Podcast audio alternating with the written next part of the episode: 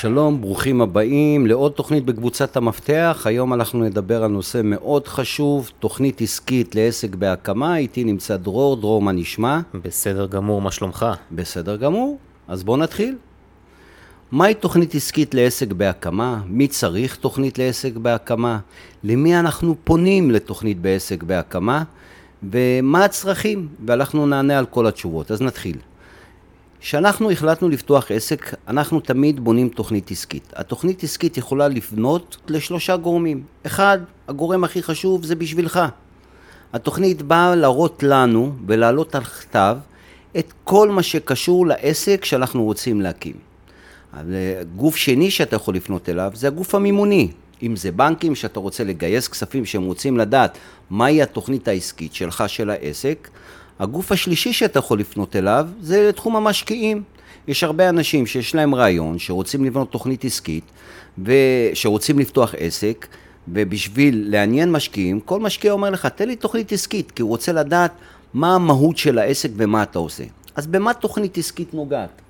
תוכנית עסקית היא באה למפות את כל העסק. אנחנו נתחיל להכניס לתוכנית העסקית את כל הנתונים, אם זה מה ההשקעות שאנחנו צריכים שם, מה המוצר, מה ההזדמנות, מה החולשות שלנו, מה היתרונות שלנו, איך יהיה המבנה הארגוני של החברה, כמה כסף יש לנו שאנחנו נכנסים שם, כמה כסף אנחנו צריכים לגייס, מה הדברים שאנחנו צריכים לגייס. לכל תוכנית עסקית בצורה מסודרת יש לה מבנה מאוד מאוד מסודר. היום בתוכנית אנחנו נעבור סעיף סעיף, נדבר על המבנה של התוכנית עסקית, איך אנחנו מגישים את המבנה הזה, ואיך אנחנו כותבים אותו. בכל מקרה, אצלנו באתר, בקבוצת המפתח, יש לכם גם תוכניות עסקיות לדוגמה, תמיד אפשר להסתכל ולראות אותן. ונעבור סעיף סעיף. אתה מוכן, דרור? אני מוכן. יפה. הסעיף הראשון שפותחים אותה בתוכנית עסקית הוא קצת אה, סעיף מטעה. מתחילים בתקציר מנהלים. התקציר מנהלים הוא בא למצות את הרעיון בצורה הבסיסית והראשונית. כי בדרך כלל כל משקיע שתביאו, או כל בנק שתרצו להראות לו, הוא בדרך כלל קורא את התקציר המנהלים. אם התקציר המנהלים מאוד מעניין אותו, הוא ייכנס לפרטים. אבל, נכון שהתקציר המנהלים הוא בראש התוכנית, אותו אנחנו כותבים בסוף. למה אנחנו כותבים אותו בסוף? כי רק את התקציר מנהלים אפשר לכתוב רק אחרי שאתה מסיים את התוכנית. שבאו לסכם את כל התוכנית. אז אנחנו מתחילים עם הסיכום של התוכנית, שאותו אנחנו כותבים בסוף, אבל חשוב לנו שכל מי שקורא את התוכנית יתחיל עם זה, כי הוא מקבל את התמצית של כל התוכנית, וזה דבר מאוד מאוד חשוב. בואו נראה איזה נקודות עיקריות אנחנו צריכים שיהיו לנו בתוך התוכנית. אתה מוכן, דרור? כן, אבל רגע, בעצם תקציר מנהלים זו בעצם הדרכה לתוכנית העסקית? לא, תקציר מנהלים כשמה כן היא התקציר של כל התוכנית. זה כאילו בא להסביר לך מההתחלה בכמה מילים כלליות, התוכנית מדברת על העסק הזה, עם האנשים האלה, עם הפוטנציאל הזה, והתוכנית עצמה היא מפרטת איך הגעת לכל המסקנות האלה. אוקיי. בדרך כלל, כשאתה בא למשקיע, הוא קודם כל רואה את התקציר. לפעמים אחרי שהם רואים את התקציר, הם אומרים לך, תשמע, לא מתאים לנו, או שאם אתה כותב את התקציר נכון, ותמיד תכתוב אותו בצורה חיובית, אז הם נכנסים יותר לעומק של הדברים. אז זה כמו תקציר שעל גבי עריכה של ספר, שגורם לך אם להתעניין בו. אמרת את זה בצורה הטובה ביותר. או תקציר של סרט. אתה בא, מסתכל על סרט, אתה רואה את התקציר, אתה אומר, וואלה, זה סרט מעניין, אני רוצה לקנות כרטיס, ולקנות, ולהשקיע ול... או לצפות, אוקיי? אוקיי. אז מה יהיה לנו שם? אז כמו שאמרנו, יהיה לנו את התקציר מנהלים, יהיה לנו נקודות עיקריות, יהיה לנו תקציר של המוצר, השירות, השיווק, יהיה לנו מי הם היזמים, הבעלים, מה היעדים והמטרות שלנו, ויש שם גם נקודות פיננסיות עיקריות, זה ההשקעה, כמה כסף אנחנו צריכים להשקיע, לאחר מכן יהיה לנו את התיאור של העסק בצורה יותר מפורטת, את התיאור של השיווק ואת התחזית, התחזית של רווח והפסד לארוכת טווח כמה שיותר. זאת אומרת, אנחנו אחר כך נגיד, אחרי כל המסקנות שעשינו, להלן התחזית שלנו. אנחנו נצטרך להשקיע ככה וככה, יהיה לנו אה, הכנסות ב-X כסף, ואם אנחנו לוקחים את ההכנסות כנגד ההוצאות, אנחנו מתכננים להרוויח בשנה הראשונה איקס כסף אחר. אז לשם אנחנו נוגעים. אז אמרנו שאנחנו נגיע לתקציר מנהלים ואנחנו נגיע אליו בסוף, ובואו נמשיך. השלב הבא שאנחנו מתחילים זה תיאור העסק. כשאנחנו אומרים תיאור העסק, אנחנו נדבר בנקודות מאוד מאוד יבשות. מה השם של העסק? מה החטפי שלו? זאת אומרת, או התעודת זהות. הרי אנחנו יודעים קודם כל איך אנחנו מתאגדים, אם זה חברה בעם או לא, מתי אנחנו הקמנו את העסק הזה, מה הכתובת ומה הדרכים של ההתקשרות ומה הסיווג של העסק. זה מעין כמו אינדקס כזה שאנחנו מתחילים בהתחלה. אנחנו מתחילים עם אינדקס, כמו ששם, טלפון, פרטים, מאוד מאוד יבש. אחרי שעברנו לעשות את הנושא של האינדקס הזה, אנחנו מתחילים את כל שאר הדברים. הדבר החשוב ביותר לעשות זה את הטבלה הראשונה. אני אומר בטבלה ראשונה להיכנס לניתוח החוזקות, החולשות וההזדמנות והאיומים אני קורא לזה, והדברים הפחות טובים. מה אנחנו רושמים שם? אנחנו רושמים שם את כל החוזקות שלנו, כעסק, כרעיון של פתיחת עסק. מה היתרונות שלנו? למה אנחנו חושבים שהלקוחות יהיו מרוצים? מה מייחד אותי מאחרים? איזה משאבים יש לי שאין לאחרים? אחר כך אני רושם מה החולשות, באיזה תחומים אני יותר חלש, מה המשאבים שחסרים, למשל, החלטת לפתוח חברת שיווק, ואחד החולשות שלך שיש לך רק רכב אחד, לא הרבה רכבים. אז אתה גם צריך לרשום את הדברים האלה. איזה בעיות אתה צופה שיהיו בדברים שלך, בשירות שלך, במוצרים שלך, לא לתאר הכל ורוד. מה, בכל עסק ועסק יש תחום שיש בו הרבה יותר הוצאות. מה החלק הפחות רווחי בעסק הזה? אם זה יכול להיות הוצאות של דלק, הוצאות של כוח אדם, ואיזה דברים אתה חושב שאפשר לשנות. מצד שני, אחרי שרשמנו את החוזקות ורשמנו את החולשות, את הסעיף הבא, אנחנו נדבר על סעיף ההזדמנות. למה אנחנו רושמים שם סעיף הזדמנות? כי בכל רגע נתון ונתון יכולה להיות הזדמנות לעסק, כמו הקורונה. שאם אנחנו החלטנו לעשות במשלוחים, אז יש לנו הזדמנות, בקורונה יש הרבה יותר משלוחים. או שנוצר מצב מסוים, נכנס קהל יעד חדש, או נפתח מרכז מסחרי חדש, אז להכניס מה ההזדמנויות שנותנות לנו ובגלל זה אנחנו נכנסים לשם. איך אנחנו נוכל לחזות הזדמנויות עתידיות? הרבה הרבה הרבה מחקר. ויזם בדרך כלל מזהה דברים. שאתה פותח מרכז מסחרי חדש ואתה מסתכל ואתה אומר, וואלה, יש פה אה, חמשת אלפים תושבים ואין פה חנות לתינוקות, או אין פה חנות לבעלי חיים. אז אתה מזהה שיש פה איזה צורך. התפקיד שלך בתור אחד שפותח עסק לזהות את הצורך. עסק שאין בו צורך זה עסק שלא יהיה לו הכנסות. עסק שיהיה לו צורך זה עסק שתמיד תוכל להביא לו הכנסות. אז דיברנו, זה ההזדמנויות, זה הצרכים. אולי טכנולוגיה חדשה שיצאה יכולה להיות הזדמנות. אתה יושב על איזה טכנולוגיה שמקצרת תהליכים, זה גם הזדמנות. או לקוחות חדשים, צרכים חדשים. אחרי הנושא של ההזדמנות, הלכנו לרשום שם את האיומים. נכון, זה נשמע מילה מאוד מאוד קשה, אבל יכולים להיות איומים. למשל, החלטתי לפתוח אולם שמחות, אחד האיומים, אולי ייפתח עוד הפעם קורונה. איומים אחר זה אם יש לי מתחרים שהם אגרסיביים, או מתחרים שמאוד מאוד מצליחים. איום יכול להיות שם נושא של רגולציה מאוד מחמירה, אתה צריך אישורים של משרדים מסוימים, של איכות הסביבה. אתה, זה, האיומים זה הדברים הקשים שאתה צופה אותם לעסק, שזה מכשול שאתה יכול, מה שנקרא, לשנות, אה, יכול לשנות לך את העסק. שינויים באקלים של העסק, למשל, אם אתה עסק שמתעסק בהפקות, אז אתה יודע שבחורף אין עבודה. ושם אתה מכניס את הנקודות תורפה. אנחנו עשינו את הטבלה הזאת ואנחנו רושמים הכל. כל מה שאנחנו יכולים. דבר הבא שאנחנו רושמים זה מי המתחרים שלנו. וגם אצל המתחרים אנחנו עושים להם פחות או יותר את אותה טבלה. אז ברגע שסיימנו לעשות את הטבלה הזאת, מה הטבלה הזאת באה לתת לנו? היא באה לתת לנו את בחינת הרעיון. זאת אומרת, דבר ראשון שאנחנו, יש לנו רעיון להקמת עסק, אנחנו בוחנים אותו. הגענו למסקנה שבחינת הרעיון, לאחר שאנחנו לקחנו את כל השיקולים, היא חיובית, והחלטנו בכל זאת לפתוח עסק, אנחנו עוברים לשלב הבא. השלב הבא מבחינתנו זה אופי ההתאגדות שלנו, חברה בעם, עוסק פטור, אה, שותפות אם עשינו עם איזה מישהו. סיימנו לעשות את הדבר הזה, אנחנו ממשיכים לשלב הבא, אחרי שאנחנו יודעים איך אנחנו מתאגדים, וזה כל הנושא של הדברים שאנחנו ניתן להם דבר דבר. אחד זה כוח אדם.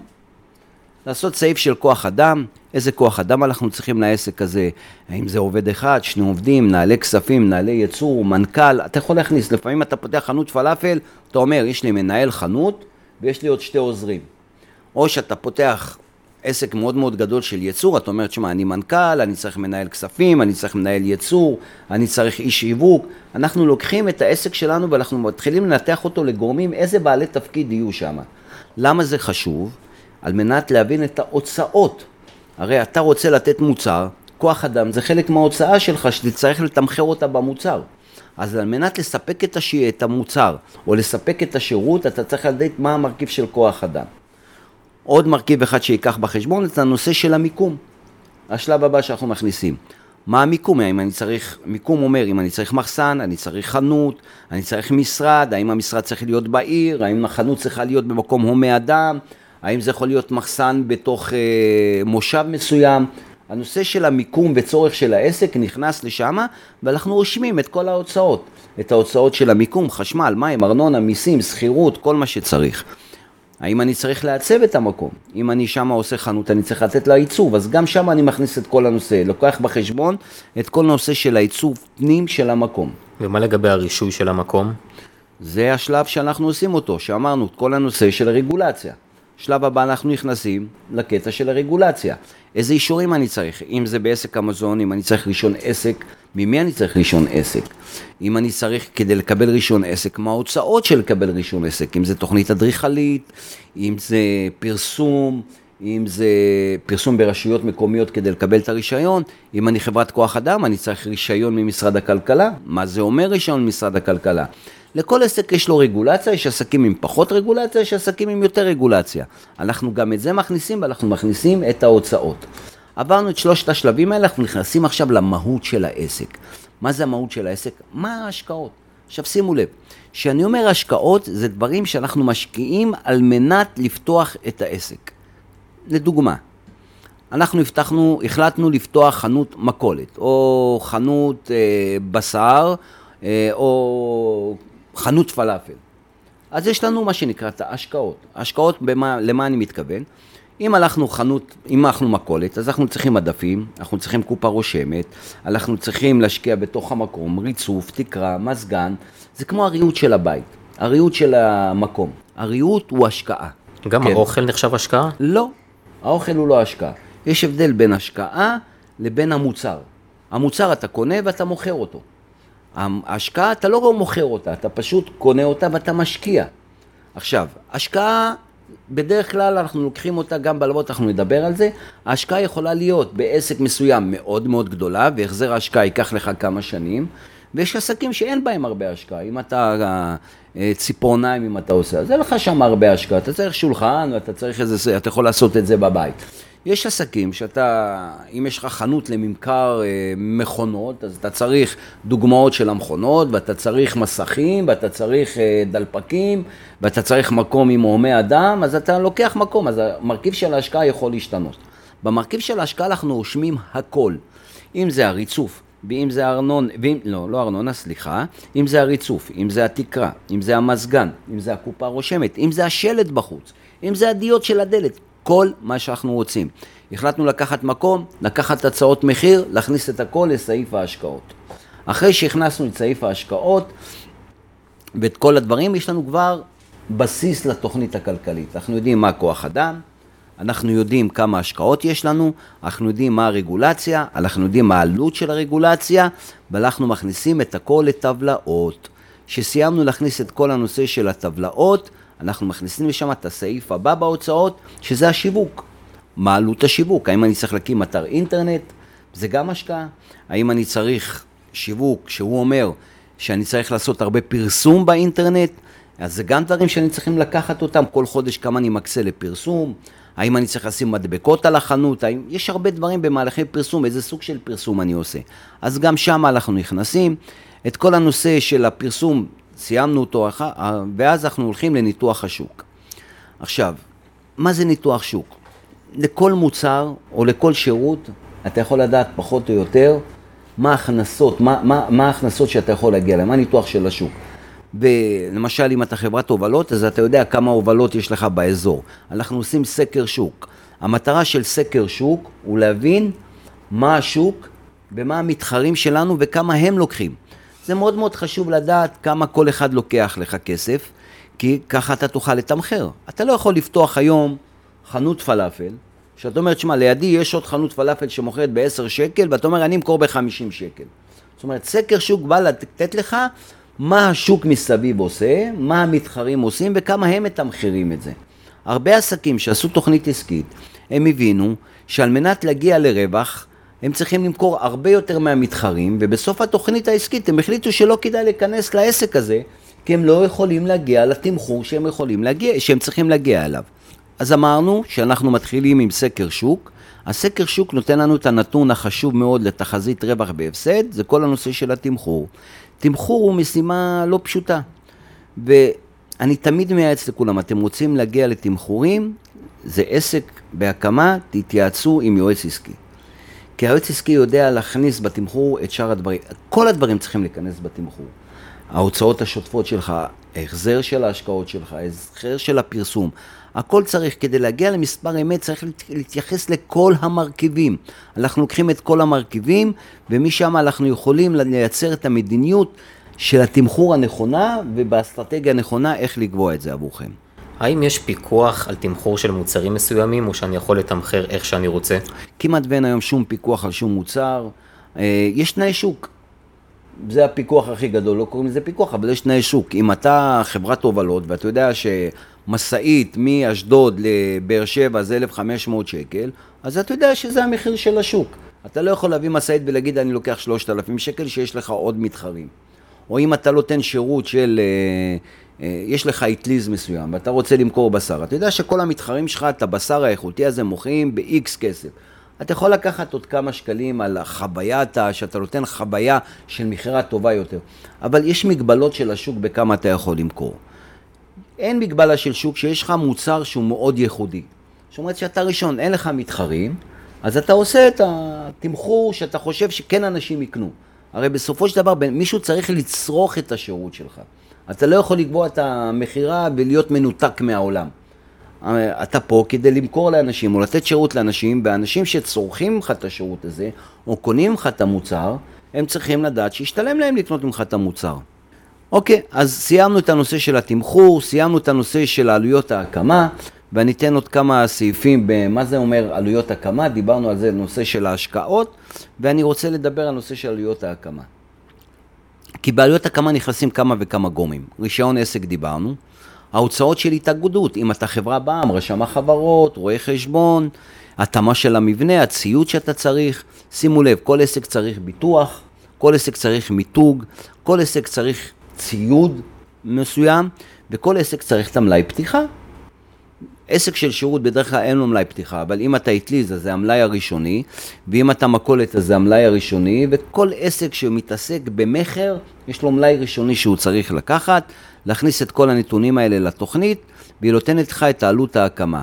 תמיד תשימו שם איזה סעיפים אחרים, כי יש עסקים שהם שונים אחד מהשני, ויש שם עלויות אחרות לגמרי, שאי אפשר לקחת אותן בחשבון, אה, אז נכניס לשם גם עלויות אחרות שנכנסות. אחרי שיש לנו את כל הנתונים, אספנו, אספנו את החוזקות, את החולשות, את העלויות שלנו, את התמחור שלנו, עשינו סקר שוק כמה אנחנו יכולים למכור, ויש לנו כבר טבלאות מאוד מאוד מסודרות. ועכשיו, כשאנחנו לוקחים את זה, אנחנו מכינים את התחזית. התחזית באה ואומרת, אוקיי, ההקמה שלי עלתה לי 100 שקלים, העובדים שאני צריך בחודש יעלו לי 50 שקלים, ההוצאות השוטפות שלי יעלו לי עוד 30 שקלים, ההוצאות של הפרסום עוד 20 שקלים, סך הכל בחודש אני מוציא 100 שקל. קניתי מלאי ב-50 שקל, אני הולך למכור אותו ב-300 שקל. אז אני יודע פחות או יותר מה אני צריך להכניס כסף, כי אני יודע מה ההוצאות הקבועות שלי. לא להיבהל, בהתחלה תמיד ההוצאות יהיו יותר גבוהות מההכנסות, אבל חייבים לראות שאתם יכולים להגיע ליעד שההוצאות מכסות את ההכנסות שלכם, ואנחנו רווחים. אחרי שיש לנו את כל הנתונים האלה, אנחנו כותבים את התקציר, אתה זוכר? בהתחלה אמרנו התקציר, שבא בתקציר מה יגיד? העסק הוא עסק בתחום ההובלות, אנחנו לצורך הזה אנחנו ניקח שתי משאיות, לפי סקר שעשינו אנחנו הולכים uh, למכור כל הובלה כזאת וכזאת, הייחודות שלנו היא בטכנולוגיה החדשה, אתה מכניס את הכל בתקציר, שימו לב, התקציר חייב להיות חיובי, כי זה הדבר הראשון שאנשים קוראים. כשיש לכם את כל הנתונים האלה, אתם יכולים להסתכל על תמונה כללית. ואז אתם עושים לכם את החישובים. האם זה משתלם להיכנס לעסק? האם אני רוצה להכניס איתי שותף? כמה כסף הוא צריך להכניס שותף? האם אני רוצה לקחת הלוואה מהבנק? כי אני, העסק הזה, בדקתי שכל ההוצ... ההשקעה שלי היא מיליון שקל, אחר כך אני צריך עוד איזה 200-300 אלף שקל כדי להתחיל לגלגל את העסק, ואני יש לי סך הכל 700 אלף שקל, אז אני יודע שאני צריך לחלק נכון את המשאבים הפיננסיים שלי ולקחת הלוואות נכונות מהבנקים.